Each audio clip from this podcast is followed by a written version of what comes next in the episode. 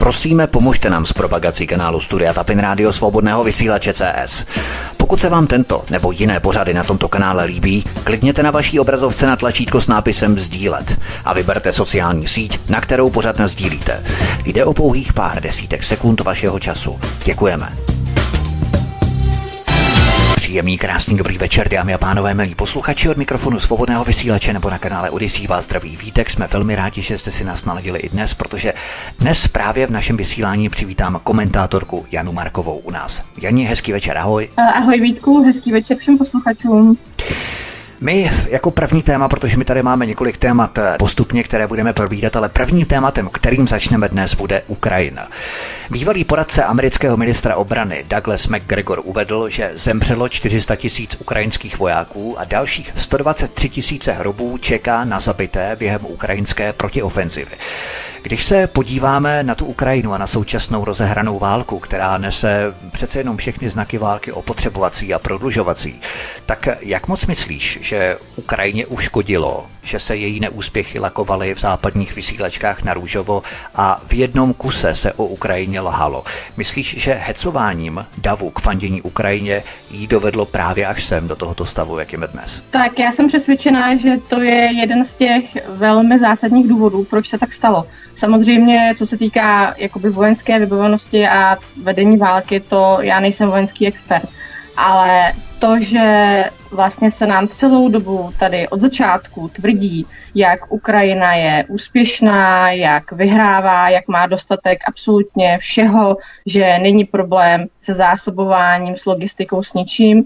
A všichni lidi, kteří tohle jako spochybňovali, tak začali být označováni za ruský dezoláty a za kolaboranty a nevím co všechno.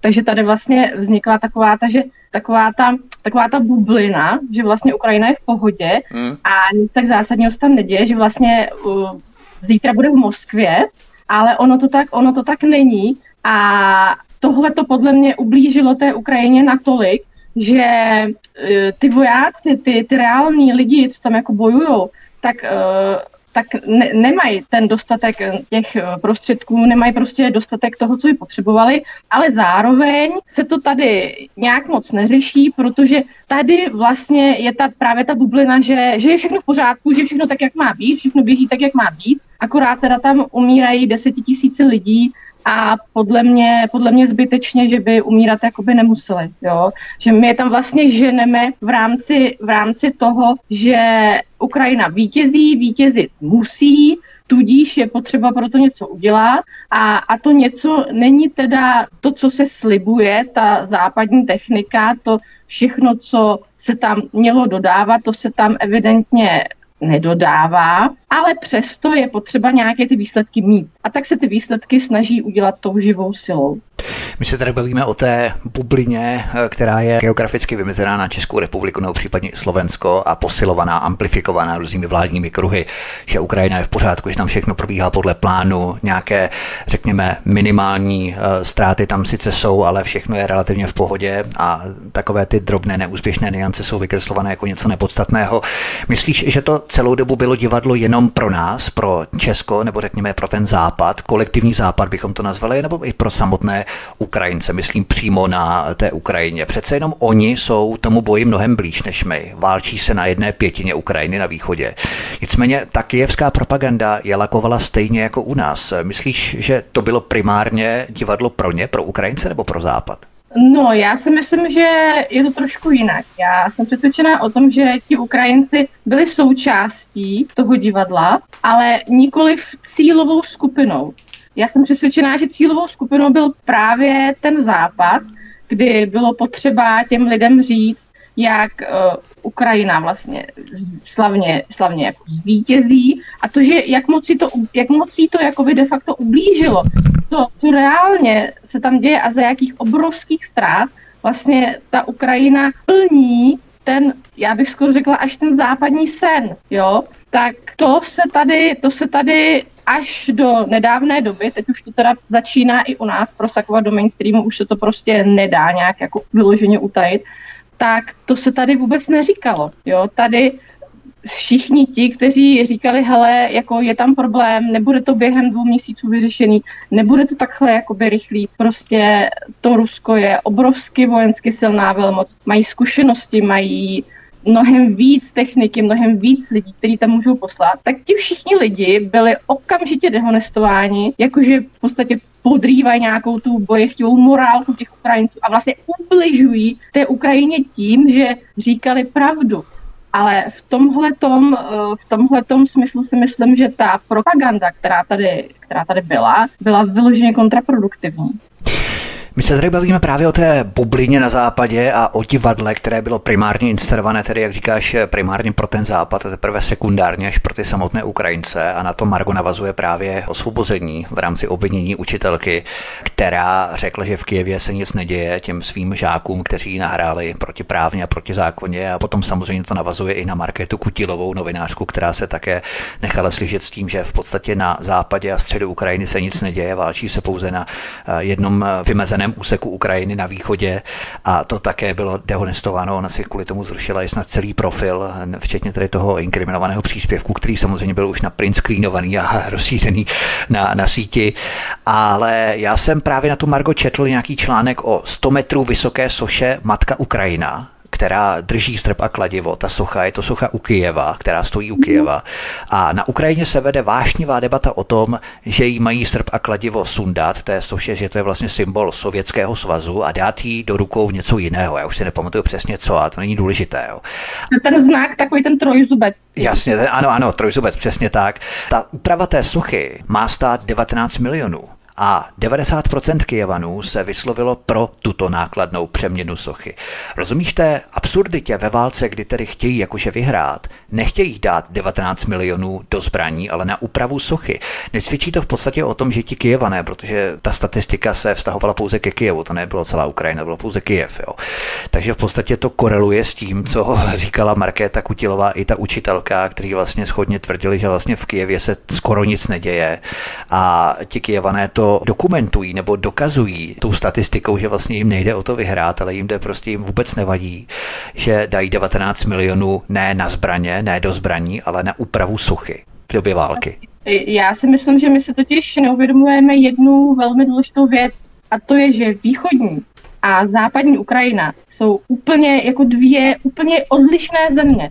Jo, to je jako kdybys prostě porovnával Donbass a Slovensko. Jo? To prostě jsou, Ukrajina je obrovská země a tady, tady se skutečně, nechci říct, jakoby vůbec nic neděje, to asi ne, ale tam je prostě přesně jako u nás ta, ta obrovská propaganda, kdy se tam vyvolává nenávist ke všemu ruskému a v podstatě se tím zakrývají všechny ty problémy další, který s tím vznikají. Já jsem uh, přesvědčená, že s tím třeba částečně souvisí i obrovská propaganda na Ukrajině, která je o vstupu do NATO a do vstupu do Evropské unie. Což byla to... také bublina. Po Vilniusu se to potvrdilo, že?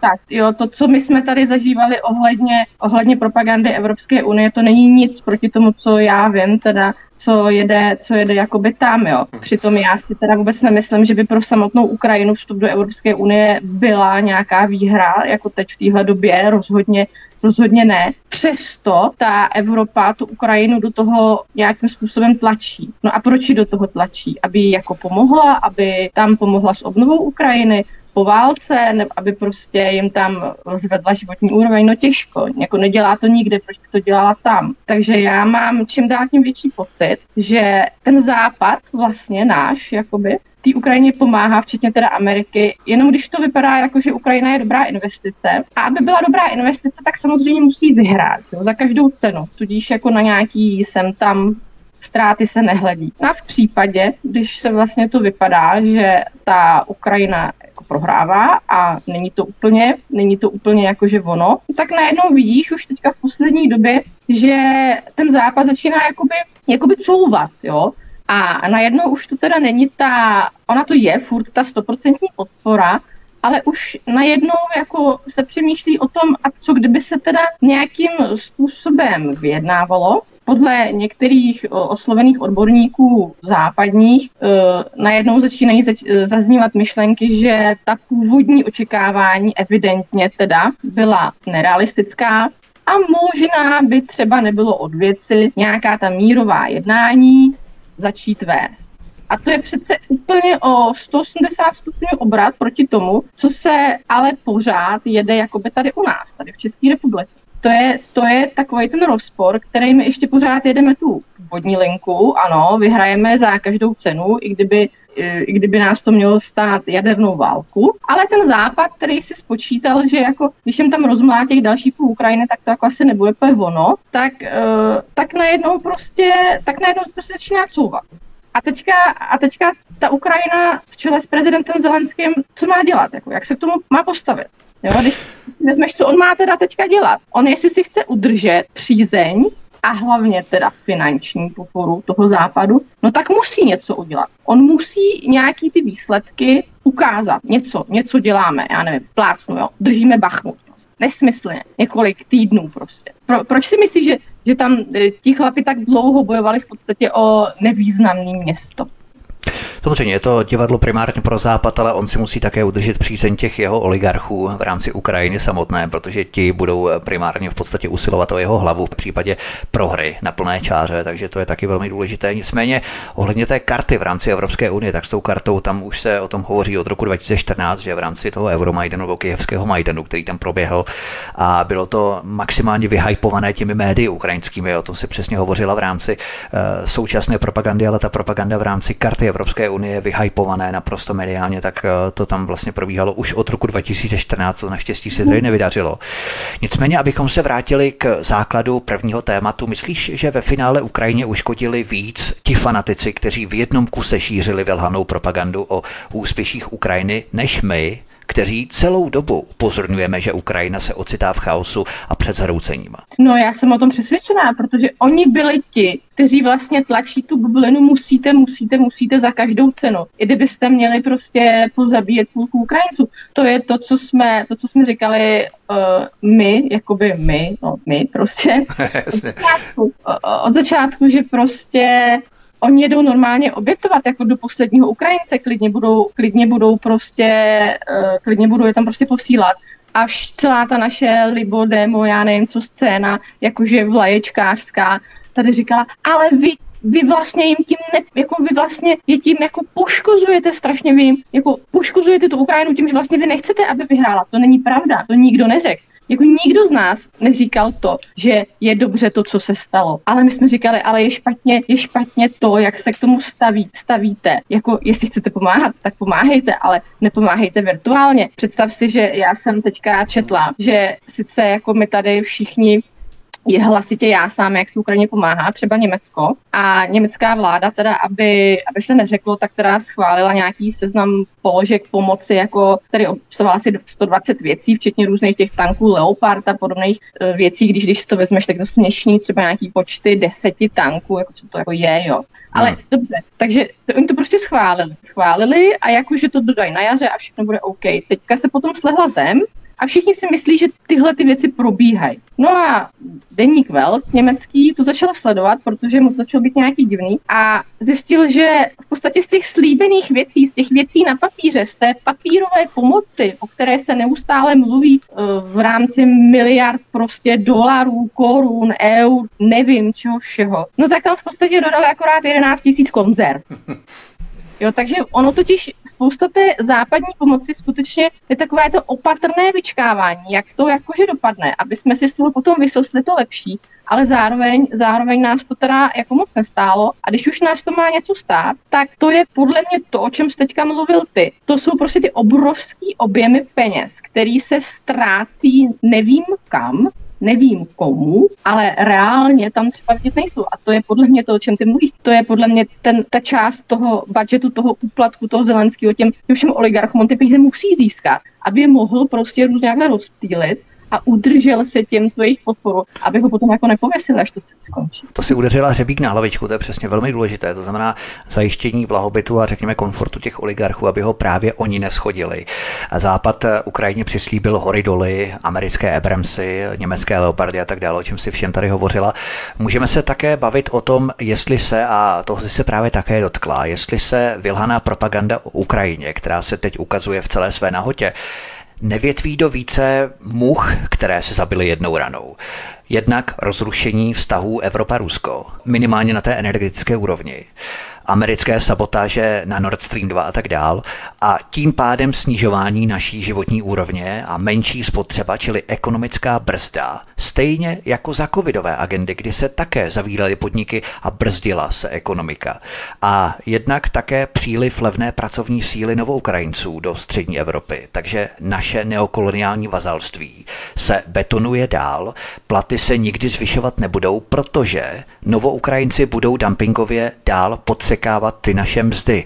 Tolik much se v podstatě zabilo vylhanou propagandou o Ukrajině. No samozřejmě, my, jako to je, to byl už dlouhodobě americký sen, teď se tím ani nějak netajili, odříznout uh, Evropu, úspěšnou Evropu od levných energetických zdrojů, protože úspěšná Evropa je něco, co Amerika nemůže potřebovat. Uh-huh. Amerika chce Evropu závislou, ideálně utáplou a, a rozhodně, rozhodně jako Teď uh, už dávno tady probíhaly takový ty balónky vypouštěný ve stylu, že pokud Německo otevře Nord Stream a bude spolupracovat s Ruskem, tak my uděláme recipročně tohle, blá, blá. Jo, to tady prostě, to tady prostě, to tady prostě bylo. Takže já jsem přesvědčená, že to je určitě, jako útok na Nord Stream v podstatě nikdo, nikdo nevysvětlil, nikdo ho ani nevyšetřil a otázka je, jestli ho vůbec někdo jakoby vyšetřit pořádně chce. Tak samozřejmě máme ten investigativní článek uh, Seymoura Herše ohledně Američanů, kteří zničili Nord Stream 2, takže to tady máme. Jo. Plus teď samozřejmě další věc, a to je velmi důležité,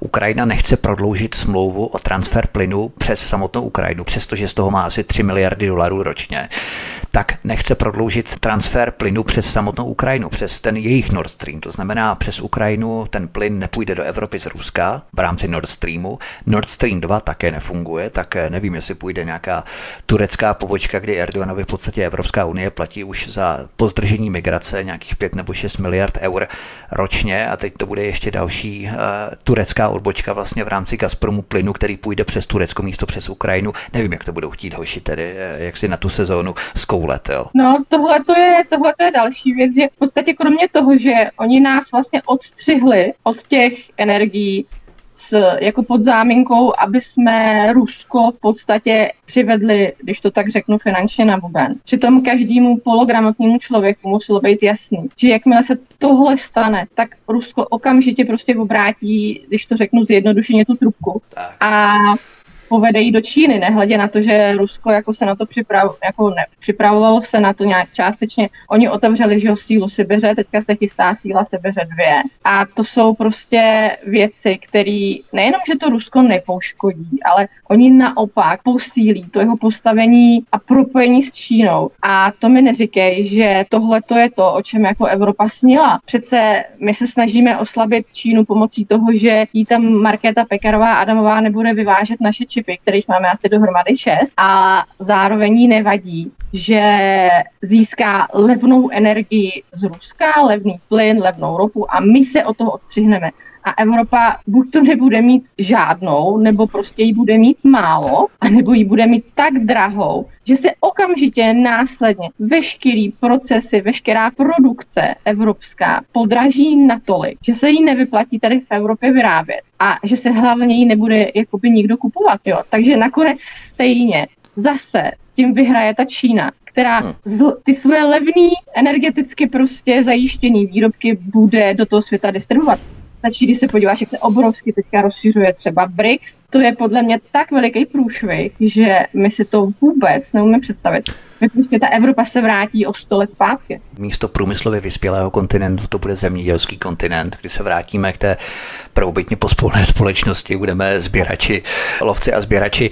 To zní skoro jako kdyby Markéta Pekarová Adamová byla čínská agentka, protože ona vlastně pomohla ano. Číně růst v rámci té energetiky z Ruska, jo? že vlastně ona dopomohla Číně k tomu, že vlastně se dostane k levným ruským zdrojům, k levným ruským energiím daleko snáze, než kdyby Evropa v podstatě si udržela ty pozice jako předtím.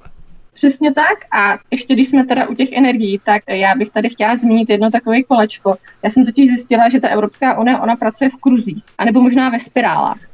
Uh, představ si, že prostě seš úředník Evropské unie A před pár lety si řekne, že by bylo fajn veškerou energii nahradit energii zelenou. To znamená, že teda za, začneš prosazovat Green Deal, začneš si prosazovat různé větrníky, soláry a podobné věci. Obrovsky do toho zainvestuješ a ještě mezi tím teda pro jistotu si určíš termíny, kdy si zavřeš všechno ostatní, to znamená jaderný elektrárny, uhelný elektrárny, všechno, co by ti jako mohlo fungovat. A, a řekneš si, nechám si jenom plyn, protože plyn je super, ten je jako asi jako ekologický, a potom to všechno doplním těma různýma větrníkama. Tak. No pak přijde krize na Ukrajině, přijde válka na Ukrajině a ty si řekneš, tak teda ten plyn je fuj, protože je z Ruska a někdo to teda po mně jako chce a já, já si ten plyn zavřu. Takže ty si zavřeš všechno, včetně toho plynu, kterým to všechno ostatní měl nahradit. Takže ti zbývá co? Zbývají ti ty větrníky a eventuálně ty soláry. Ale ty v žádném případě nemají šanci tu tvoji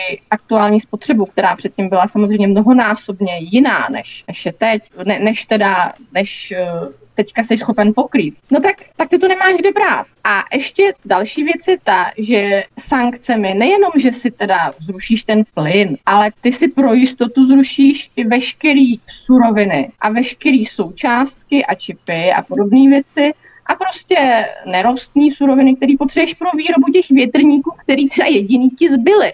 Takže ve finále ani ty větrníky nemůžeš provozovat, protože zjistíš, že to je tak strašně drahý, že se to vůbec nevyplatí, že bys to prostě nezaplatil. Ani, ani ty domácnosti, ani průmysl by to nezaplatili. Teďka eh, to se zrovna aktuálně děje v Německu. Kvůli tomu má třeba firma Siemens, která tyhle ty větrníky vyrábí, obrovský, obrovský propady. A dokonce teda při, eh, přistoupila ke kroku, že, to, že přestane ty větrníkový pole dělat, protože nejenom, že je nemá z čeho vyrábět, ona ani ty stávající nemá z čeho opravovat, protože prostě ty suroviny nejsou. Ale nej, nejsou, ne, že by nebyly, oni jsou, ale my jsme si je zakázali.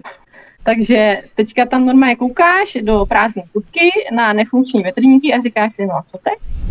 Takže si prostě spirálově ti vrátíš na začátek toho a místo toho, abys teda řekl, tak tohle teda je obrovský průšvih, tak my to teda nějak, nějakým způsobem teďka zastavíme, teď je prostě krize, my se prostě vrátíme k nějaký ty původní, nějaký ty prostě původní verzi, co fungovala, což teda úplně nejde, protože jako jadernou elektrárnu prostě nenastartuješ jenom tak, jako že otočíš knoflikama a jedeš dál. Tak eh, jako co chtějí ty, jako co chtějí ty Němci dělat, rozumíš? Jako, je, jak je možný, že tahle ta úplně primitivní věc jim prostě na začátku toho konfliktu nedošla, že je potřeba s tím něco udělat. A nebo teda nemůžeme se ekonomicky zlikvidovat, no střelit se do hlavy ze všech směrů. Teď to, teď to nejde.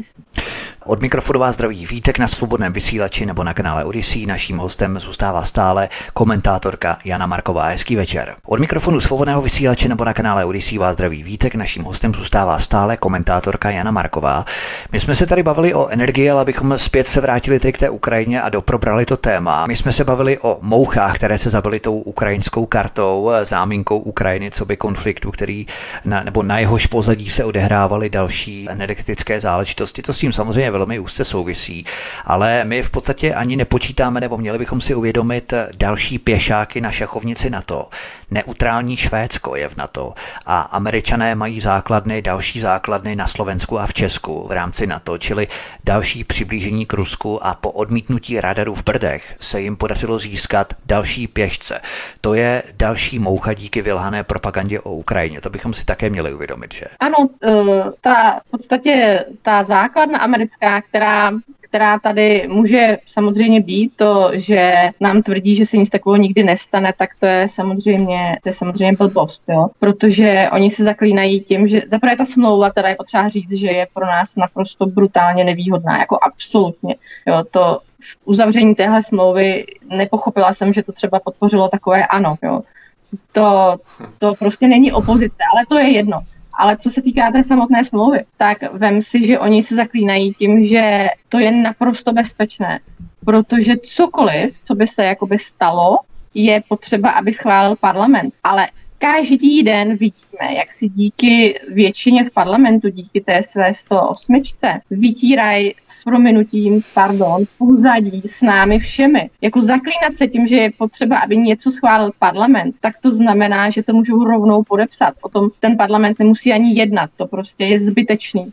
Takže pokud pokud tady američani v rámci, v rámci té smlouvy o základnách, jako obrané smlouvy, mě to vůbec nejde přes způsob, to žádná obraná smlouva není, budou chtít udělat, no tak to prostě udělají. Tady si vlastně na to musíme uvědomit, že globalistům v podstatě vůbec nešlo o Ukrajinu jako takovou. Je jim úplně jedno, jestli svítězí nebo prohrají. Ale šlo jim o tyto rozvětvené otázky, které jsme tady probídali. To znamená přerušení spolupráce Evropa-Rusko, totální rozklížení energetické stability na Rusko, snižování životní úrovně Evropanů díky dražším energiím, stagnace dumpingových mest, neokolonií a další pěšce pro americkou armádu v podobě NATO a základen. Takže takto bychom mohli schrnout, byla to cynická hra, kde vlastně vůbec nešlo o Ukrajinu jako takovou a když jde v podstatě v úzovkách o výhodné investice pro západní jestřáby a dravce, čili válčí se jen, když se to na burze, dluhopisech a spekulacích vyplatí, tak eh, myslíš, že v tom Zelenský jede s nimi, když v podstatě rajzuje po Evropě, žebrá o peníze, slibuje hory doly, přitom jak on, tak i Západ zatraceně dobře vědí, že Ukrajina je před porážkou. Tak je to opět jenom divadlo pro lidi, jak nás může ještě chvilku ten vojensko-průmyslový komplex pumpnout, než se to provalí. No tak ono už se to jako pomaličku ukazuje. Já jsem přesvědčená, že ano, ono, když si vezmeš, uh, co, co nejhoršího se ti jako, jako státu může stát, je to, že ti přijde osvobodit Američan, jo? protože potom ti jako zbyde spálená země většinou. od, od Iráku a i různých dalších zemí. Jo.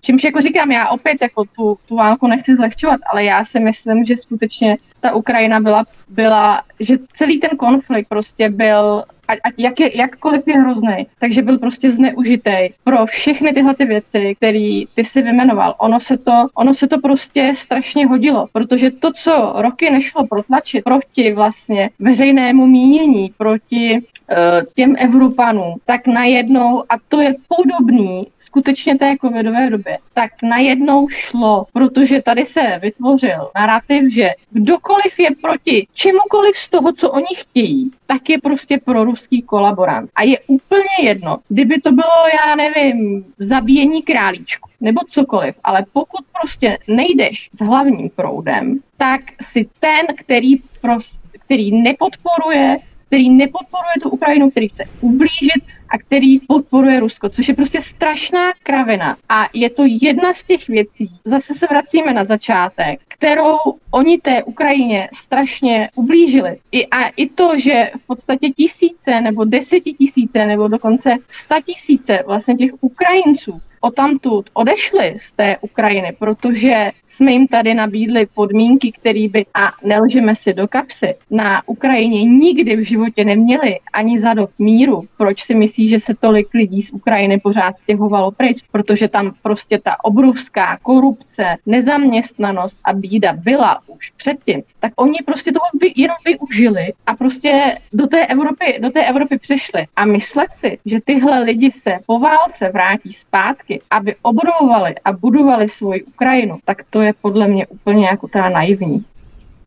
Já si myslím, že ti havloidi a různí liptarti to musí mít velmi těžké, protože oni těch témat, eh, ze kterých nesmí uhnout a které musí procesovat, tak eh, oni potřebují mít eh, pořád ten seznam aktualizovaný těch témat, ze kterých nesmí uhnout a těch témat je pořád víc a víc. Oni to mají velmi těžké. Nicméně my jsme hovořili o vojensko-průmyslovém komplexu, že ještě ten si chce ještě utrhnout, než ta válka se provalí, že vlastně to je pase a že to bylo fiasko, tak oni si ještě potřebují utrhnout pár desítek, stovek miliard z veřejných rozpočtů, než tedy půjde další okruh, řekněme sektor, segment. Dříve to byly farmaceuti, pak to byly energetici, nebo ještě to jsou stále energetici do toho vojensko-průmyslový komplex. Tak my tady třeba můžeme hovořit o 24 stíhačkách, které ti mafiánští gangstři zaplatili dalším zadlužením Česka a ty stíhačky stály 106 miliard korun, pokud se nepletu možná ještě o pár miliard víc. 106 miliard na 24 stíhaček a nám tu potom budou zvracet v televizi, jak se musí šetřit, hlavně na lidech, brát nám benefity, slevy na jízdné, státní příspěvky na soukromé důchodové spoření, zvyšovat daně, zvyšovat daně, zvyšovat daně a tak dál a tak dál. Takže se nažrali farmaceuti, pak energetické korporace a během toho jedou zbrojaři. V podstatě to musíme vnímat, a to je velmi důležité, musíme to vnímat jako jakési kolosy jednotlivých odvětví, že? Ano, A co se těch, eh, já teď třeba zrovna těch stíhaček, ale podle mě to je, to je podle mě kapka v moři týká, jo. Eh, vem si, že třeba Izraelci, myslím si, že to byli Izraelci, tak ty ty samý stroje koupili v podstatě za polovinu. Tak, ano. A, a, teď, a teď mi řekni, jak je, jak je tohle možný, ale hlavně jak je možný, že to nikomu nevadí. Tady to nikomu nevadí, nikdo to nerozporuje, nikdo neřekne, hele, to je jako nějaký divný. A zároveň vy, nikdo neřekne, my proto nemáme, pro tyhle ty stroje, my nemáme tady žádnou infrastrukturu. To není, že my zaplatíme stíhačky jako lítáme ani náhodou. My tady kvůli tomu budeme muset vystavět spoustu prostě dalších jako obslužných věcí, včetně podle mě, myslím si, že ani letiště pořádný na to nemáme. A, a teď mi řekni proč. Proč zrovna investice těchto těch stíhaček, když máme jako protivzduš, když teda jako teď se trošku do toho jako ponořím, jo, máme protivzdušnou obranu nula, máme v podstatě takové ty věci, které my přece neočekáváme, že budeme na někoho útočit, nebo jo? Jako pokud my bychom očekávali, že teda napadneme nějaký stát, tak bych tohle považovala za logický, ty stíhačky a tady to vybavení, ale pokud bych teda si myslela, že my bychom mohli být, jak je nám předkládáno neustále, ten stát napadený, ten, na který bude někdo útočit, no tak přece potřebujeme úplně, ale úplně jiné věci. A ty se teda jakoby neřeší, tak to mi řekni, to jim jako ty stíhačky v Americe zbyly, nebo jako zro, krachuje tam nějaká továrna na stíhačky, stejně jako krachuje Westinghouse, který je potřeba zadotovat pomocí našeho Temelína a Dukovan. Myslíš, že to je podobný? Mně to skoro připadá jako hodně podobný. Je to opravdu velmi podobné, ty symptomy tam jsou velmi charakteristické. Nicméně myslíš, že tohle všechno, abychom se trošku posouvali dál, myslíš, že tohle všechno, o čem si tu celou dobu povídáme, Liptardy nikdy pochopí, anebo nepřekročí ten svůj vlastní stín a nevzdají se té zinstalované story, které sami oddaně uvěřili a tím by se jim vlastně zhroutila celá ta důvěra ve vyvolaný západní systém. No, já jsem přesvědčená, že spousta z nich to nepochopí, protože to pochopit nechce přesně z toho důvodu, co ty jsi říkal. Jim by se vlastně zhroutilo úplně, úplně všechno. Ale zase na druhou stranu, teďka mě to trošičku připomnělo takový téma, uh, malinko odbočil, no to s tím teda trochu souvisí, uh, mezi, mezi uh, Romy a Ukrajinci. Teď úplně mě to jako vystanulo, jak vlastně celý ty roky, ty, ty právě ty liptardi a tihleti všichni šabatoví a podobný, podobný, nevím jak to nazvat, existence, a?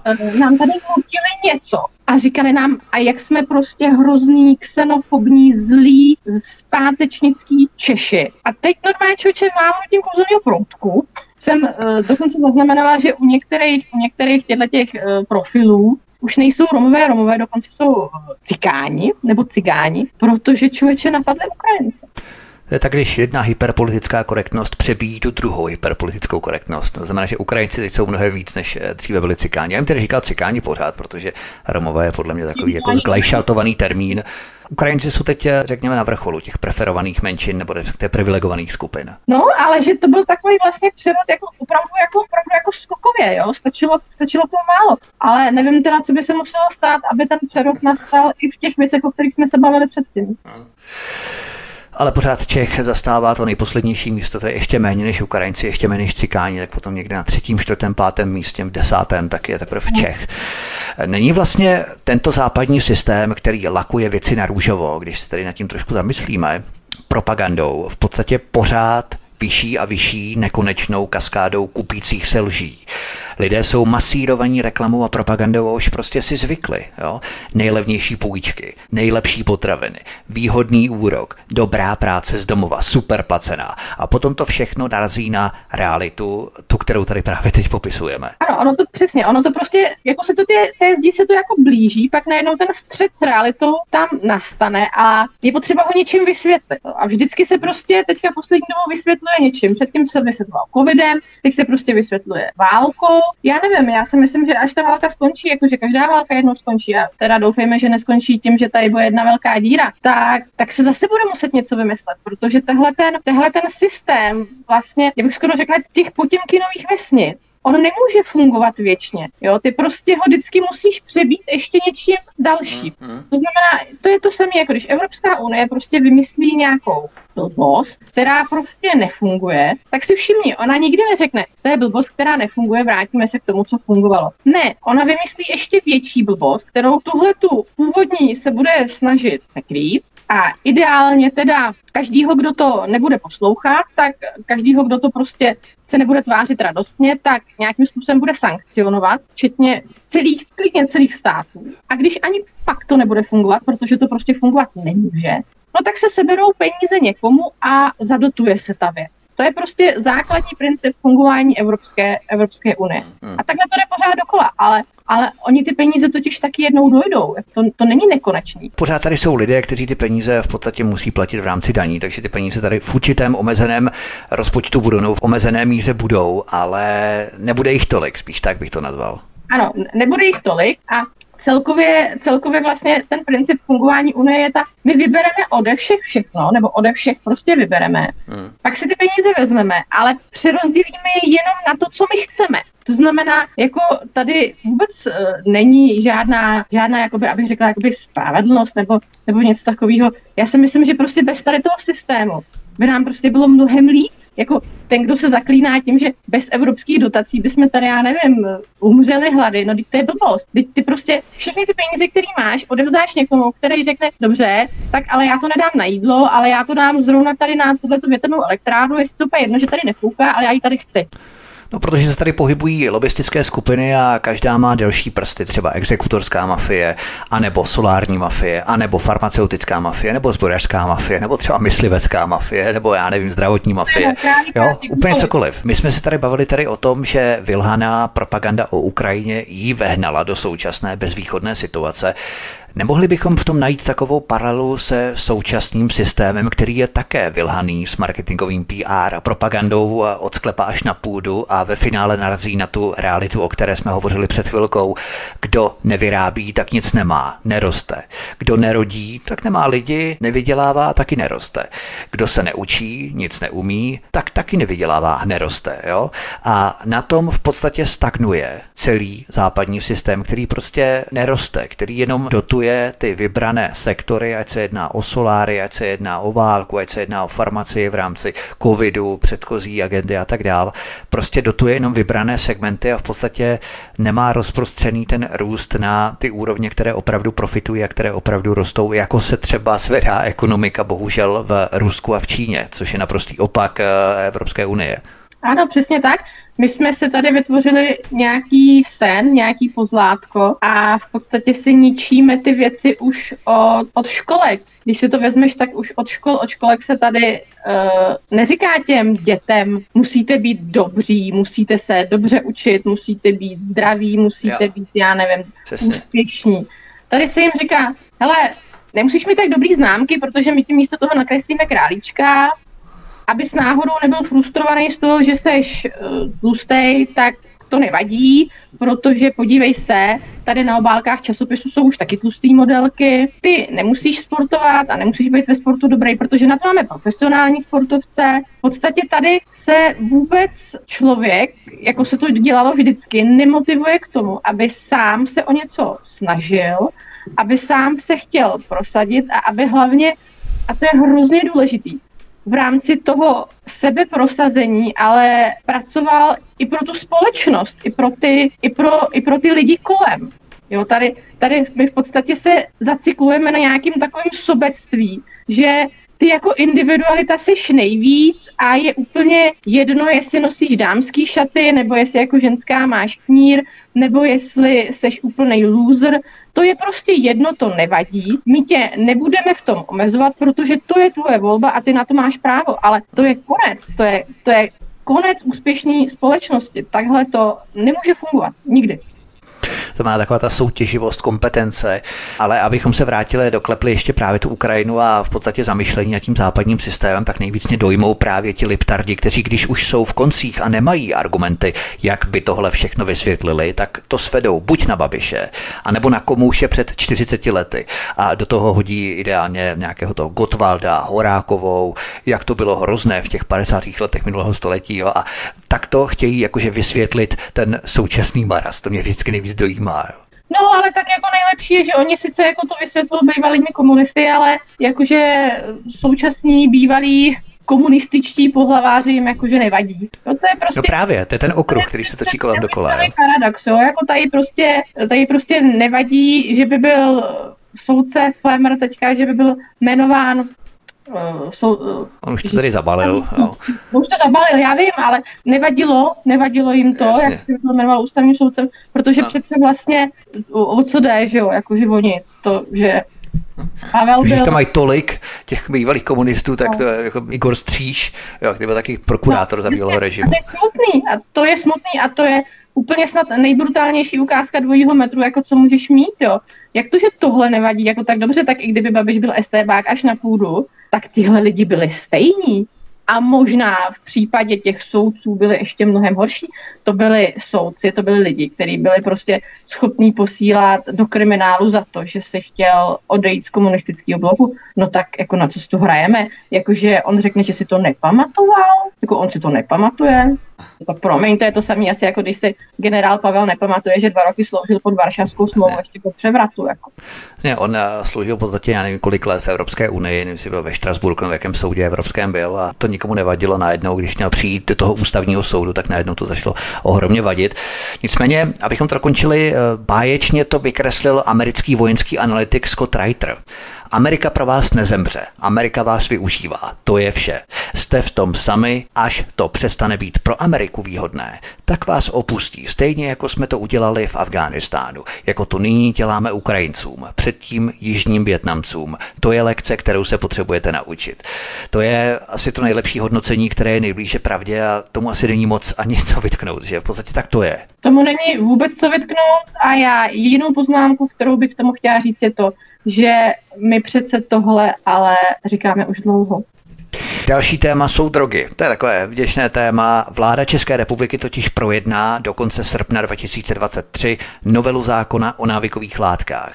Hlavním cílem novely je regulovaná nabídka psychoaktivních látek jako kratom nebo konopí, omezení jejich množství v balení a koncentrace účinných látek. Počítá se také se zavedením spotřební daně z psychomodulačních látek takže část spektra měkkých drog se začne danit. Není to vlastně souhlas státu s prodejem drog ve stylu my o tom víme, no tak to zdaníme? Tak určitě je a jako vždycky se takováhle věc zaklíná do toho, že to má něčemu nebo někomu pomoct. Jo. Většinou když stát chce něčemu nebo ně, někomu pomoct, tak si můžeš být jistý, že rozhodně ničemu a nikomu nepomáhá. A tady je to zakrytý do toho, že má tahle ta novela, že má ochránit děti před přístupem k měkkým, k měkkým drogám. Já teda nevím, jestli zrovna tohle to je dobrý způsob říct, dobře, děti si to nesmí kupovat, ale jinak se to bude prodávat ve specializovaných obchodech a ty z toho budou odvádět daně. To je asi to samé, jako že do 18 let se tady nesmíš koupit alkohol a jak to vypadá, to asi jako vidíš. Jo že nevím, jako tohle nepřijde mi to, že tohle by bylo teda dobrý řešení, jak, jak z té situace, kdy je teda pravda, že ty měkké drogy jsou, včetně, včetně, já nevím, toho kratomu a podobně, jako dostupnější, než by, než by být měly, ale tohle podle mě je nedostupnými neudělá pro děti. Myslíš, že je to vhodný způsob, jak hledat nové finanční zdroje a příjmy do státní kasy, danit a vlastně legalizovat část měkkých drog, nebo těch drog už je tolik, že to ten stát prostě už nemůže uhlídat, no, tak se tomu podvolí a prostě to zdaní. No za mě to je, za mě to je prostě špatně. A ono stačí, když se třeba, zase se teda podíváme do té Ameriky, kde Tohle to už v některých státech funguje. Oni teda legalizaci některých měkkých drog si v některých státech schválili už v rámci voleb, teďka posledních, prezident, teda prezidentských, parlamentních a, a senátních. A dokonce v některých státech zkouší i to, a teď se nejsem jistá, který stát to je, ale to asi není úplně důležitý, a je to teda i v Kanadě, že oni přestanou postihovat držení a užívání tvrdých drog. Já myslím, že to je nějaká ta Nová Georgie v Kanadě nebo něco takového.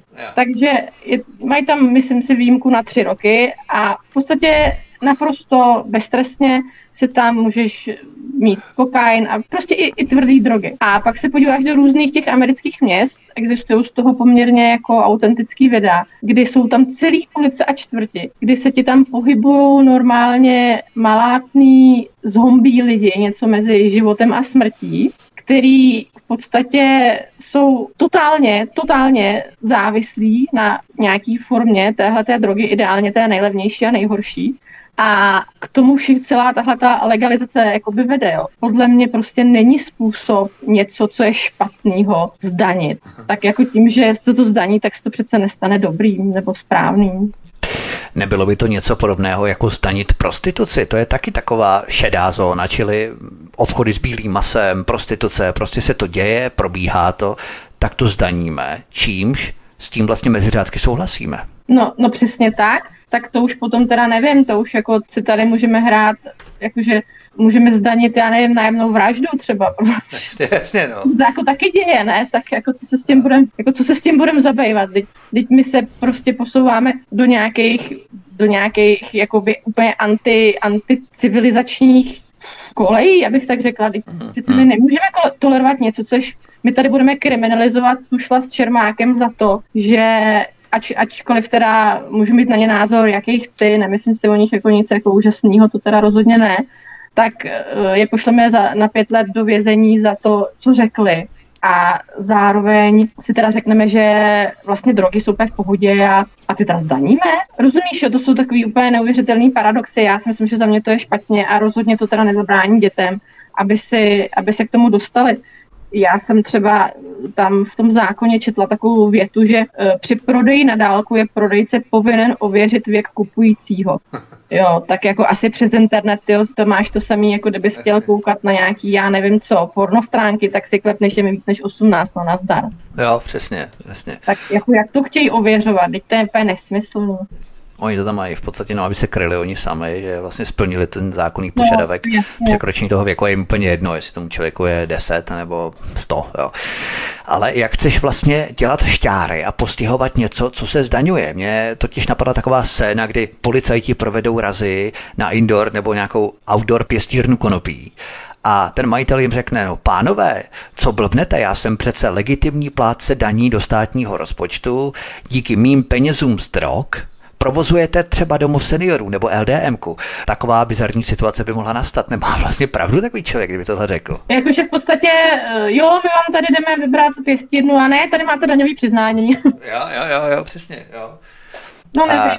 nevím teda, nejsem, nejsem z toho nadšená. Tak to můžeme pokládat taková morální paradigmata nebo morální otázky zda chráněná dílna pro postižené může vyvážit eh, peníze, které jsou na ní vynakládány z třeba z kasín, jo, anebo z automatů, nebo něco podobného. Kdyby město nemělo automaty, nemohlo by třeba sekat trávníky, jo, nebo to jsou prostě taková ta morální dilemata trošku, kde vzít peníze, když nejsou, tak zda je morální brát peníze z automatů nebo z kasín na městech nebo na krajích, abychom mohli financovat a dotovat třeba nějaké bohulibé projekty a tak dále.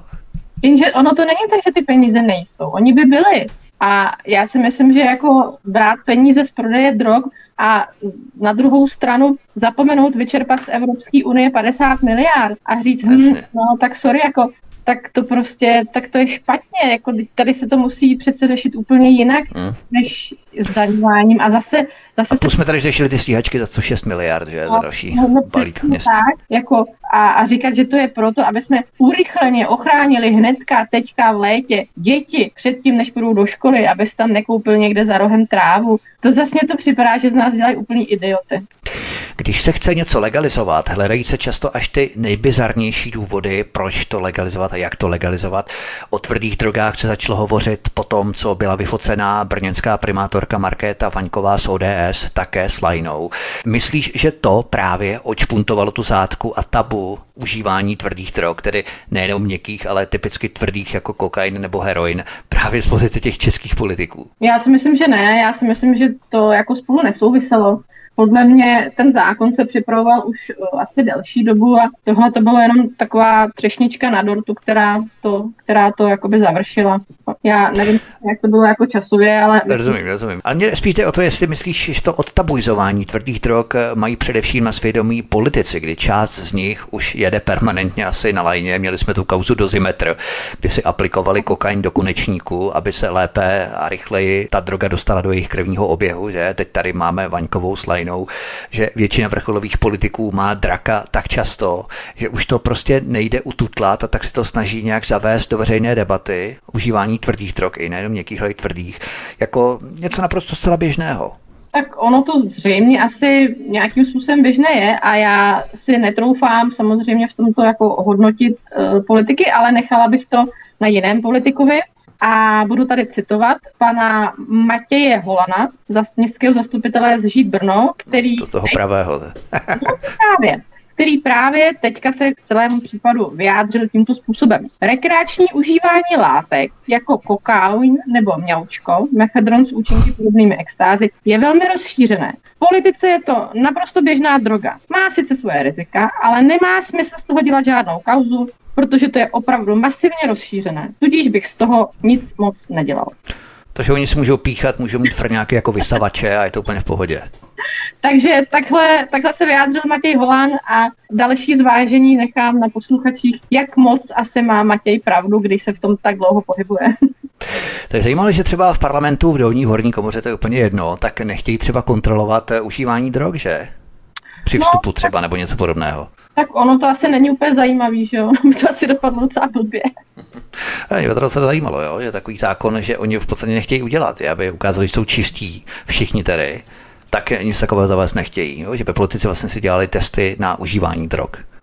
Je teda pravda, že asi v zaměstnání to jde nebo nejde? Já vlastně ani nevím. Já vlastně ani nevím, jestli to může zaměstnavatel, třeba zaměstnanci nařídit test. Nevím, netuším. Tak nevím, ale když se mohlo dělat covid, tak proč by se mohlo dělat tohle? To je v podstatě marginální záležitost. My si povídáme s komentátorkou Janou Markovou, se kterou zůstáváme dál v našem vysílání od mikrofonu má zdravý vítek na svobodném vysílači nebo na kanále Odyssey, případně na našich podcastech. My si zahrajeme písničku a potom se podíváme na elektromobily a na Green Dealové záležitosti Evropské unie. A nejenom jí. Od mikrofonu vás zdraví vítek, hezký večer. Od mikrofonu vás zdraví vítek na svobodném vysílači nebo na kanále Odyssey. Spolu s námi naším hostem zůstává komentátorka Jana Marková. Podívejme se na naše oblíbené téma elektromobily. 73% Němců z benzíny a dýzly nechce elektromobily za žádnou cenu. Co pak, co pak? Myslíš, že se Němci začali vzpamatovávat z toho Green Dealového rauše? Tak eh, já si myslím, že na jednu stranu možná trochu jo, ale že těch eh, vlivů, co na to, nebo těch věcí, co na to mají vliv, je jakoby víc. Ono, kdyby tady prostě byla ta prosperita, která byla před válkou, která byla před covidem a kdyby to všechno běželo tak, jak má, tak si myslím, že by se lidově řečeno tak necukali. Ale tady eh, tady vlastně narážíme na to, že nejenom, že ty elektromobily jako takový jsou hrozně drahý, tak ještě teďka začíná být do nich drahá i ta elektřina, kterou, kterou to nabíjíš. A nejenom, že začíná být drahá, ale taky začíná být nedostatek. To je to, hmm. o čem jsme se už bavili. Přesně. A nejenom to, že jakoby celkově ty elektromobily jsou drahý a mají malou životnost a skoro jako málo s tím někam dojedeš, tak Ono se totiž nepočítalo s tím a to je strašně zajímavé. Já tím, že jsem z Mladý Boleslavy, tak trošku jsem potom pátrala ve srovnání teda s tou Škodovkou, která samozřejmě jako je německá. A jak to vypadá tam? A tam třeba odborový předák, pan Povšík, na to řekl, že všechny závody, které byly postaveny, byly vlastně nastaveny na plnou konjunkturu. To znamená, tam se nepočítalo vůbec s žádným problémem. A oni, představ si to, nepočítali třeba s takovou věcí, jako že bude úspěšná Tesla. Přitom ta už je tady přece úplně od začátku. A, ne, a vůbec nepočítali prý s takzvanou čínskou ofenzivou. To znamená, že sem Číňani začnou dodávat mnohem levnější elektromobily. A zase se vracíme zpátky k tomu, protože Číňani mají mnohem levnější jsou uh, suroviny a teďka už i energie a my to máme drahý, takže to budeme vyrábět draho, anebo to prostě vůbec nemáme. No takže my tady teda teďka nebo v Německu vyrábí desetitisíce automobilů, elektroautomobilů a, a nikdo je z těchto důvodů nechce, protože je to nevýhodný a je to drahý. A zároveň teda, jak jsem říkala, s eh, tím skoro nikam nedojedeš, nebo, nebo prostě dojedeš málo a ještě to teda ve finále nebudeš mít zřejmě kde nabít, protože se taky může stát, že ty elektronabíjecí stanice pro auta v případě, že té energie celkově bude málo, no tak ti prostě auto nenabijou. Takže samotní Němci se už probouzejí ze zelenorudého opojení do tvrdé reality. Není blížící se krach o mýtu elektromobilů přesně tou mozaikou vylhané západní propagandy, o které jsme se bavili v souvislosti třeba s tou Ukrajinou, protože mně ti přijde, že skoro každé nosné téma, které Západ propaguje, se po pár letech zhroutí jako domeček z karet. Jo. Byla to migrační krize, pak to byl covid, aktuálně ukrajinská válka. Čeká nás, myslíš, podobné v úvozovkách odhalení s těmi elektromobily a když budeme chvilku snít, ale nesmí to trvat moc dlouho, tak i celý ten idiotský narrativ o CO2, uhlíkové stopy a tak dál. No, za mě by to bylo hrozně fajn, ale zase, co jsem četla právě v těch jejich zprávách, tak oni tam píšou, že Únik z elektromobility už není možný. Investovali jsme do ní tolik, že by nás ústup naprosto zlomil. V podstatě bychom museli rozprodat majetek a no Volkswagenu. To píše mluvčí Škody Auto. Takže oni nemůžou tam ani tam, oni nemůžou prodávat, protože lidi to nekupují, nechtějí to mít, ale zase nemůžou zpátky, nemůžou to prodat, protože zase by taky zkrachovali, to znamená, oni nemůžou ani tam, ani tam. Ani tam, ani tam, protože oni skutečně prostě do toho, tam, co já vím, takhle ze zdrojů přímo ze Škodovky, tak oni skutečně všechny zisky, nebo jako velkou část zisků ze všech spalovacích motorů, co jakoby prodali, co ty lidi chtěli, narvali do té elektromobility a ono už jim prostě teďka jakoby nezbývá, jako ono už jim skutečně jako moc nezbývá. A teď si vím, že když teďka nepřesvědčí ty lidi, že to mají kupovat, no tak skutečně skončili. A to není nějaká nereálná tady pohádka, to je, to je naprosto, naprosto reálná věc. A Další, další teda ještě dimenze tady toho, té elektromobility a tady toho vlastně té, té naší jakoby závislosti na tom, co se stane v Německu, je eh, třeba to, že my si tady myslíme, že si tady třeba jako v Čechách určujeme nějaké podmínky, co budeme vyrábět, nebo tak, a tak to vůbec by není, jo. To skutečně, to skutečně nám určují ti Němci a tam to bylo třeba výborně vidět na tom, že v Čechách jako jeden z úspěšných modelů byl třeba Super, jo, Škoda, Škoda. Super. A ten se prostě měl vyrábět tady v Čechách, dokonce nám to Němci slíbili, že aby jsme si v podstatě stanovali tu výrobu těch elektromobilů, pitomejch a tady to všeho, tak, tak si teda můžeme nechat výrobu, výrobu Superbu. No a nakonec co se stalo? Nakonec se rozhodlo, že teda ty Superby se budou vyrábět v Turecku, protože tam je to levnější. Nakonec se to teda neuskutečnilo právě kvůli válce, ale přesto Přesto ten Superb se nevyrábí v Čechách, ale přesunuli ho na Slovensko. Jo, a my, my ho tady v podstatě, my jsme celý ten vývoj a to všechno jsme jako zafinancovali, zaplatili, eh, vy, vyvíjíme ho tady, ale v podstatě jako ve finále z toho reálně jakoby nic nemáme, ani co se týká zaměstnanosti lidí. Ale to už bychom se zase dostávali k soběstačnosti a tady k těmhle těm věcem. Ale ono je to všechno hrozně propojené a v podstatě by to poměrně jednoduše mohlo fungovat, ale v rámci globalizace a těchto věcí to velmi složitě nefunguje. A teď si představ, jaký ti liptardi budou mít vztek, až zjistí, že zase ti prokletí dezoláti měli pravdu. My jim pošlapeme každý jejich stupidní vysněný blábol, eh, který oni si vymyslí a který oni vyfabulují. Afričany, kteří nás obohacují ždímáním Evropského sociálního domu. Pak covidové vakcíny, které nefungují, čehož důkazem jsme my, co jsme no. se nenapíchali a oni zjišťují, že vlastně nejsou tou privilegovanou skupinou, kterou si mysleli, že budou, když se nechají opíchat, tou privilegovanou kastou. Jo? Teď se jim po Vilniusu hroutí Ukrajina v rámci NATO a Evropské unie. Přichází procitnutí s Green Dealovými elektromobily. My jim všechno pošlapeme, to jsme ale zlí, co? No jo, ale tak jako my nejsme zlí, my jsme prostě, my jsme prostě realisti tak, tak jasně, já to myslím samozřejmě ironicky, jo. Realisticky uvažující lidi, zatímco oni jsou naprosto ideologicky zaslepení. Jo, tady vem si, že my jsme, jako co byla dřív Evropa, to byla automobilová velmoc. My jsme prostě expandovali na trhy v Asii a v Číně. A teď co se děje? Děje se přesně opak. Teďka prostě Čína nám jak tenisákem prostě vrací úder a začíná expandovat Čína do Evropy. Naopak prostě třeba teď zrovna s těmi zmíněnými elektromobily. A další věc je ta, že jak jsme mluvili i, tom, že, i o tom, že ty peníze prostě na všechny tyhle ty různé věci docházejí, tak se ta elektromobilita jako taková přestává, přestává se dotovat. Jo? To znamená, že se osekávají dotace, konkrétně třeba v tom Německu, tam se osekávají dotace na pořízení elektromobilu. Takže to, že si ho koupíš levnějc, tím, že teda OK, budeš mít nějak provoz uh, sice komplikovanější, ale zase z levnější energií a, a to auto bude nějak jako splňovat normy pro vjezdy do měst a podobně, tak to už taky přestává platit. Oni už to taky přestávají dotovat. Takže ano, máš pravdu, to celý se prostě pomaličku skládá a pak přijde vítr, on to foukne a všichni narven do zdi. Samozřejmě, my jsme se bavili o Velké Británii, která také odstupuje od těch zelených dohod. My jsme se bavili v našich minulých pořadech i o spoplatnění, protože elektromobily jsou výjimuté z těch dálničních poplatků ve Velké Británii a to už se také bude platit, že i v rámci vjezdu do měst. To znamená všechny ty věci, co diskriminovaly navťáky, tak eh, teď se v podstatě vyrovná a bude to úplně to samé s elektromobily ve Velké Británii. To znamená nejen v Německu, ale i Velké Británii. No jasně a další věc je ta, že oni přišli na to teďka překvapivě teda, že když netankuješ benzín a naftu, tak ten stát nemá spotřební daň. A no. to je jako docela jako poměrně jako velká část příjmu, yes. sám víš, kolik to činí tady třeba konkrétně u nás v Čechách. No tudíž oni ty elektromobily budou muset vymyslet něco, čím je taky zdaní, čím by prostě ten výpadek no, té spotřební daně z toho benzínu a nafty nahradili, ale to ti taky jako oni ti to neřeknou dopředu. A ty zase, jako když máš normálně uvažující mozek, tak to jako chápeš, ale lidi ostatní to nechápou, nebo rozumíš, jo? To jsou, to jsou takové fakt jako úplně základní věci, že když tady máš výpadek několik miliard, no tak ho musíš někde nahradit, anebo ti prostě bude někde chybět. Dáta máš dátě, ten levý a pravý sloupeček pořád dokola, to je úplně ten základ.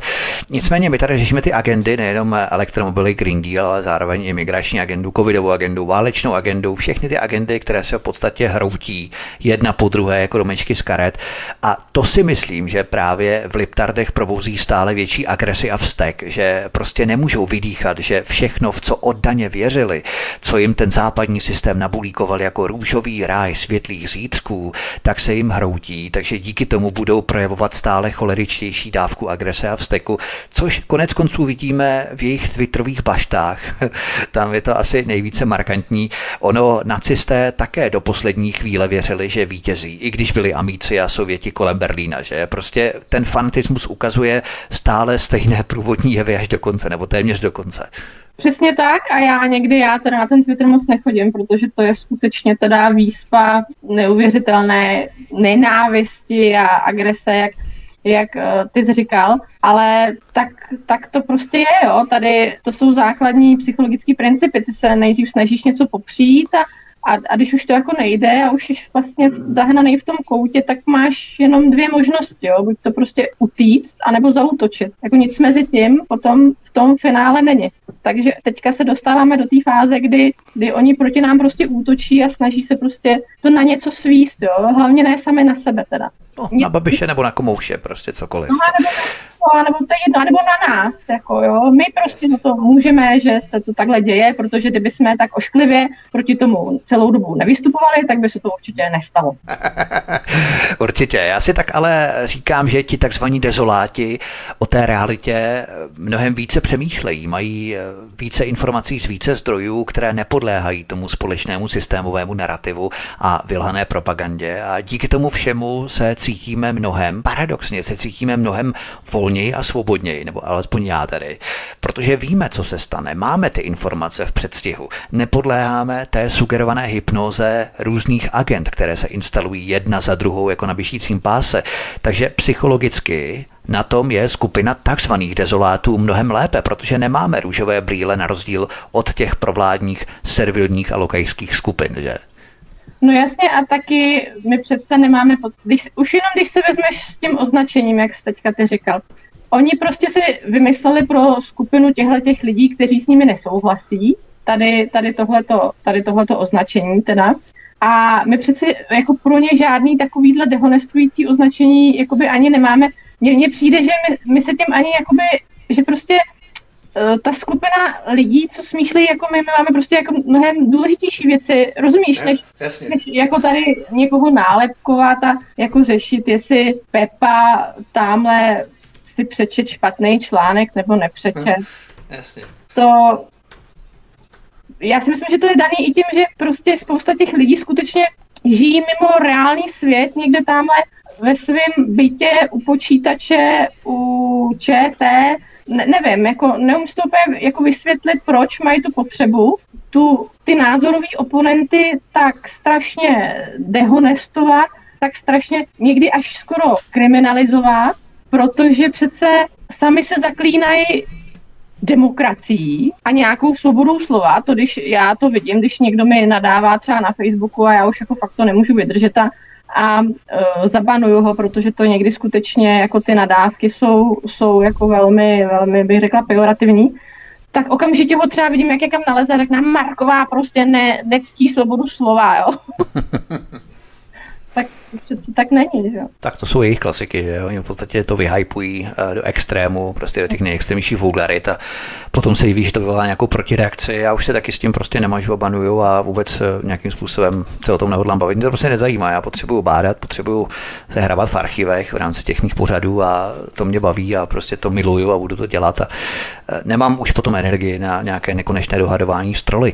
Nicméně pojďme na další téma, to načneme před písničkou, potom si zahrajeme a doklepneme to po písničce, protože to poslední téma našeho vysílání a jsou to bezhotovostní platby.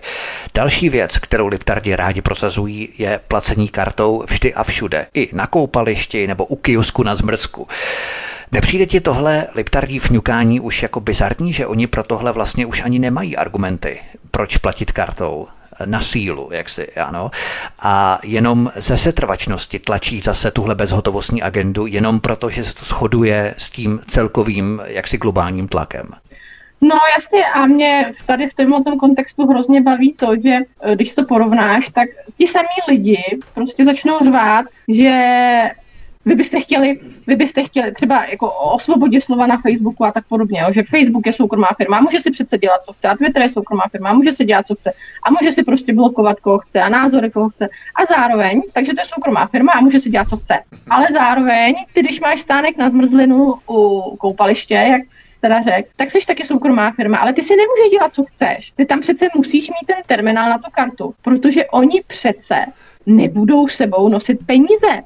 Oni si přece nebudou ty peníze vybírat. A to už by ti nejradši nařídili, abys, abys prostě tu bez, bezhotovostní platbu musel mít. Jako já tomu rozumím, ono to je v mnoha případech pohodlnější, než sebou tahat peníze.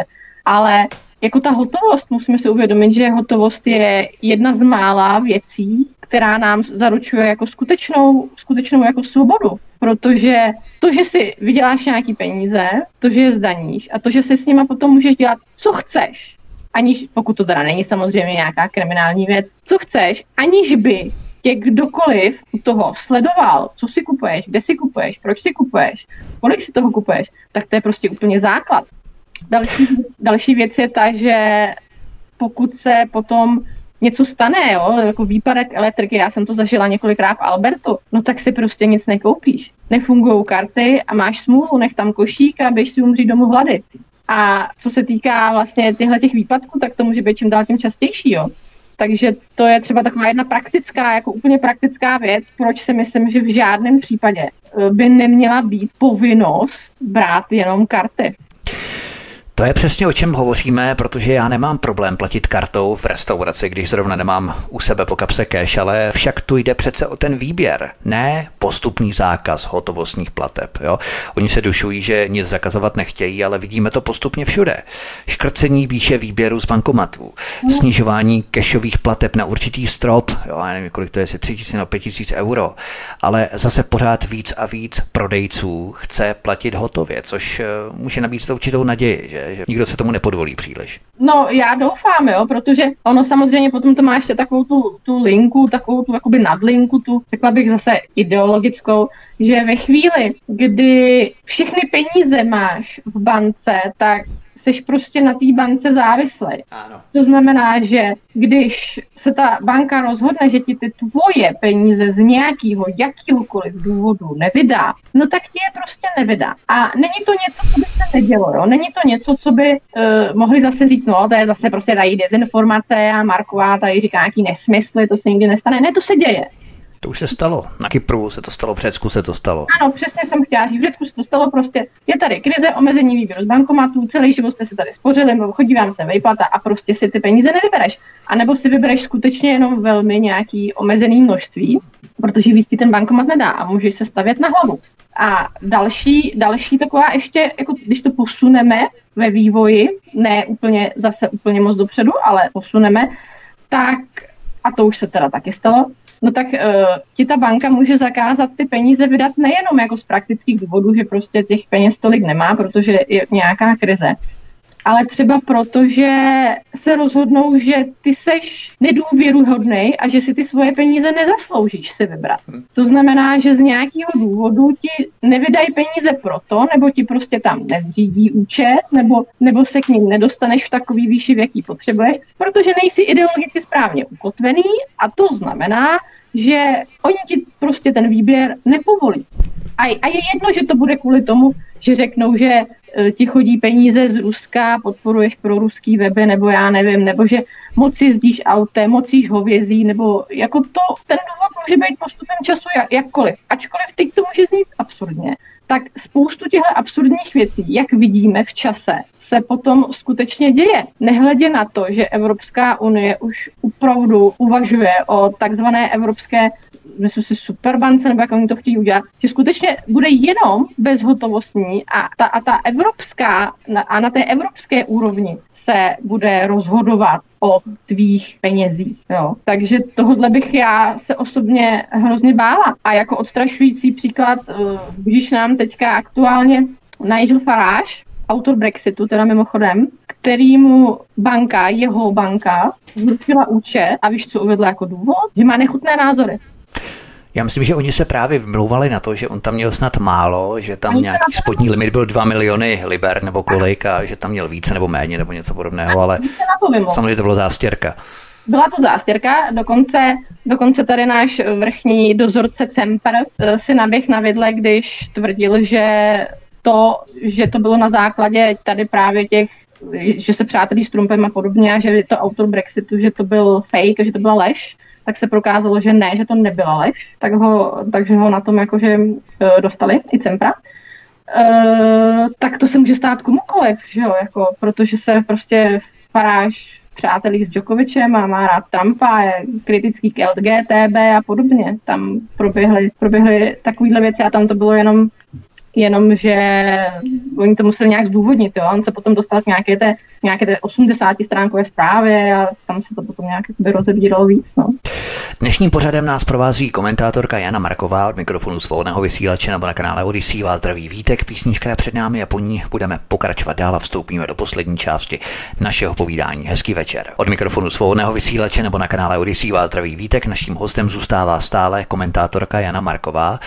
My jsme se bavili a před písničkou jsme načli téma bezhotovostních plateb. Liptardi se ale snaží vykreslit obchodníky, kteří preferují platby v hotovosti, jako zloděje, co chtějí okrádat stát. Není to ale vlastně gol do vlastní brány, kdy tím oni vlastně mezi řádky odhalují, že ten, kdo platí kartou, tak jeho platba je monitorovaná a hlídaná a že stát ho sleduje a může si na něj došlápnout. To vlastně vyzrazují mezi řádky tím argumentem, kdo platí hotově, je potenciálním zlodějem na krácení daní. No to za prvé ten stát má spoustu jiných mechanismů na to a fungovalo to tady vždycky, aby, aby se tohleto nějakým způsobem ohlídalo. A říkat, že ten, kdo platí kar- kartou, není zloděj a ten, kdo neplatí kartou, je zloděj, to je, to je prostě nesmysl. A já chápu ty obchodníky, který chtějí přijímat jenom hotovost, protože za prvé teda z toho platíš poplatky a takový ten argument, můžete si k tomu přece ty procenta přičíst, to jako neberu úplně jako relevantní, proč bychom měli zdražovat výrobek jenom proto, nebo nějakou službu jenom proto, aby jsme to mohli zaplatit bance. Jako vem si, že to bývá třeba 1,5-2% z celkového obratu. Samozřejmě u velikých společností je to míň, některé banky mají míň, některé mají víc, jako ne, úplně nechytej za slovo, co se těch procent týká, ale jako vem si, jak obrovský množství, to je zase ta bankovní lobby, jo?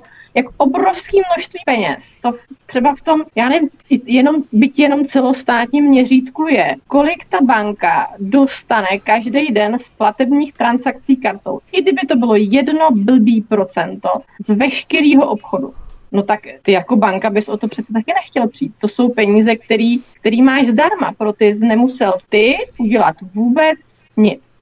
A to jsou dvojité platby, protože jednak se platí procento z poplatku od toho provozovatele, od toho podnikatele a jednak se platí i procento z platby toho zákazníka, že? To je taky vlastně provoz účtu, ať máme kdokoliv máme účet, pokud nemáme samozřejmě nějaký speciální tarif eh, provozu účtu úplně zdarma, tak eh, to platíme i my, to znamená, že ty platby tam přichází vlastně dvakrát ve většině případů. A ještě teda další věc, co je, co se třeba moc neví, takže když ti zákazník v obchodě zaplatí kartou, tak tobě ty peníze připíšou na účet až další den popolední. Hmm. Jo, to znamená tomu zákazníkovi, a zase si to vím v tom jakoby celo, celo třeba celosvětovém, celorepublikovém měřítku. Ty prostě zaplatíš a strhne se ti to z účtu hned. Tomu obchodníkovi to přijde za 24 hodin. Těch 24 hodin má ta banka ty tvoje peníze k dispozici a může si s nimi dělat absolutně bezúročně, co chce. Takže trvá ti to den, než ti to přijde. Zaplatíš z toho poplatky z té služby nebo z těch těch. Někdy se platí ještě i za terminál, ale to už teďka moc jako běžný není, ale mm, to.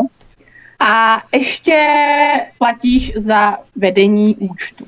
Tak proč by, jako jako, jakou, to má, jakou to má pro tebe výhodu. A teď ještě ve spoustě případů samozřejmě ty těm zákazníkům musíš dát nějak, nebo musíš dát, třeba poskytuješ nějakou slevu, takže ono se ti to prostě, ono se ti to prostě nasčítá. Jo, takže já, já se jako opravdu se jako z hlediska těch obchodníků nedivím, že to, že to nechtějí brát. Nechme to na výběru každého, jako pokud ti teda vadí, že se tady kartou neplatí, tak běž jinam, kde se kartou platí. Vždyť jako furt se tady zaklínají nějakým volným trhem a právě výběrem, čím kapitalismem a teď najednou by ti to chtěli nařizovat. To je přesně ono. To najednou se prostě dostáváme k tomu levičáckému myšlení, ale takovému tomu hnusnému levičáckému myšlení, jo? kdy prostě když se nám něco nelíbí, tak my tě to zakážem, přikážem, svážem tě nejradši a budeš to dělat tak, jak my chceme, protože to je jediná správná cesta a to všechno ostatní je prostě špatně.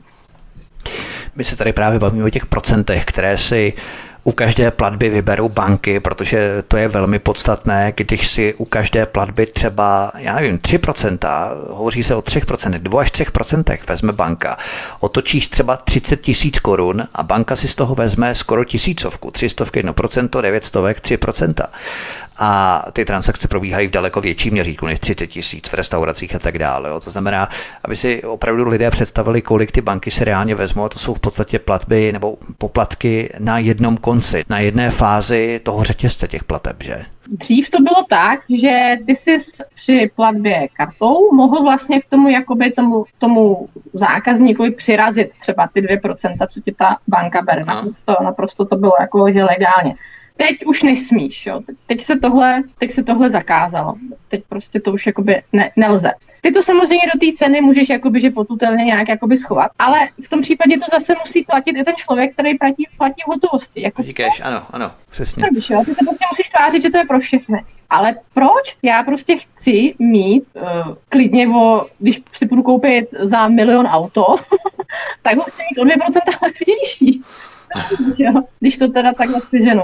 A nechci, aby mi někdo přikazoval, a, ale říkám, hlavní, hlavní jako motivace moje teda je ta, že si se svými penězi chci nakládat tak já chci a nechci, aby prostě někdo věděl o tom, že jsem tady zaplatila vedle sousedovi 150 korun za vajíčka od jeho slepice. Prostě fakt ne. A, to by, a, to by celý, a tohle by všechno skončilo. Když nám se berou hotovost, tak tohle všechno prostě, rozumíš jo, to prostě by všechno úplně skončilo. Jak bys takový věci dělal? No nedělal by si. To je velmi důležité, protože jsme se tady bavili o tom, že člověk za sebou zanechává takzvanou digitální stopu a to je zajímavé, protože se uchovává nákup, místo a čas. A tyto údaje, kdo si co koupí, kolik za to utratí, v kolik hodin a kde nakupoval, tak když platíme z mobilu, tak všechny tyhle údaje zná mobilní operátor, samotná banka a asociace pro platby, jako je Visa Card nebo Mastercard a tak dále. A to si také málo lidí uvědomuje, že jaké informace na sebe tím vyzrazujeme vlastně, když platíme mobilem nebo kartou, že? A ono si řekne, no a co, teď já nic špatného nedělám, ale to nikdy nevíš. Ty, ty vůbec nikdy nevíš, co, co dneska je v pohodě a zítra bude špatný. Podívej se, tady se vybíjejí hromadně krávy, protože nějaký zelený šílenci ti chtějí říct, kolik si smíš týdně sníst, v Německu to jako teďka už jako normálně jede, kolik si smíš sníst třeba hovězího masa. Hmm. A normálně teď, teď si představ, že ty si koupíš dvakrát do týdne steak, normálně se to stane kriminálník. bude to vědět mobilní operátor a hned to nahlásí někam. Já vím, že to teďka všechno zní absurdně, ale podívejme se, co se děje a kam se to za těch posledních třeba pět let posunulo. A ona ta absurdnost jako se stává realitou, jako hodně často. Právě protože třeba asociace platebních karet přesně ví, jaký segment zboží jsme nakupovali v rámci třeba toho mase, jak si o tom hovořila. Jo? Obchodní místa mají adekvátní kódy a příště bude ještě lepší na nás marketingově cílit třeba a z daty našeho nákupního chování se pružně obchoduje. To je další věc. Zatímco když platíme cash, tak nikdo nezná naší trasu ani nákupní chování. Nikdo nemůže kšeftovat s naší digitální stopou nebo nás prostě šmírovat. Nikdo nám v budoucnu nebude bude měřit kartou nesmyslnou uhlíkovou stopu v rámci masa, jo, jak si o tom hovořila. To je naprosto úplně stěžení pro nás, velmi důležité, protože to se přesně už děje, jak si říkala v Německu, jo, s tím masem.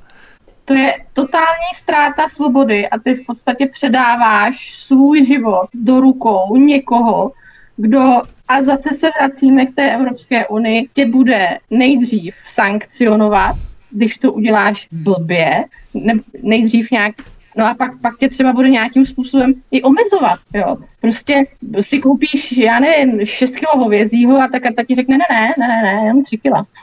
hmm. to, jako, to jsou všechno věci, které podle my se vždycky jakoby posmíváme nebo posmíváme, vždycky dáváme jako odstrašující případ Čínu, co se týká těchto těch sledování a tady těch sociálních kreditů a podobných věcí. No ale ona, ta Čína se k nám vždycky jako dostane. No, přesně. To je právě důležité i v rámci zemí BRICS. Jo. Mnozí k zemím BRICS vzhlížejí jako k jakési naději, majáku svobody a tak dále. To je v podstatě druhá strana mince globalizace. Země BRICS v roce 2015 vyslovili podporu pro agendu 2030 v rámci OSN. A to už samo o sobě nám říká, co jsou vlastně země BRICS zač. To není žádná svoboda. V podstatě je to druhá tvář globalizace z pozice Číny, nikoli Pax Americana, kdy rozsypou půl světa kvůli surovinám, ropa, plyn a tak dále. Jo. Ale v rámci sociálních kreditů, v rámci eh, planetárních karantén, které vlastně mají svůj původ v Číně, že tam celá města byla v karanténách, obrovské karantény, to si tady nedokážeme představit u nás. Jo. Sociální kredity, bezhotovostní platby na pitomý svazek cibule na ulici, jo. to znám od eh, přátel, který mi říkají, co to bydlí v Číně, eh, v rámci Čechů, jo. QR kódy, eh, lístek na autobusy nekoupíš za cash, jo, protože to je všechno vyprodané v rámci online plateb, jo. QR kódy nebo bezhotovostní platby a tak dál. A to je ta Čína, to je vlastně jedna z vůdčích zemí, z vedoucích zemí toho svazku skupiny BRICS, jo. takže to není nic, jako, co nás vysvobodí z té globalizace. Určitě, určitě ne a já mám pocit, že se čím dál tím víc jako inspirujeme těma blbejma věcma v té Číně, těma prostě špatnýma, těma těma totalitníma, čím dál tím víc. Ale takový těma, těma, zase těma ekonomickýma a tím růstem a tou praktičností, tak tím ne. Jako my si prostě ze všeho bereme to špatný.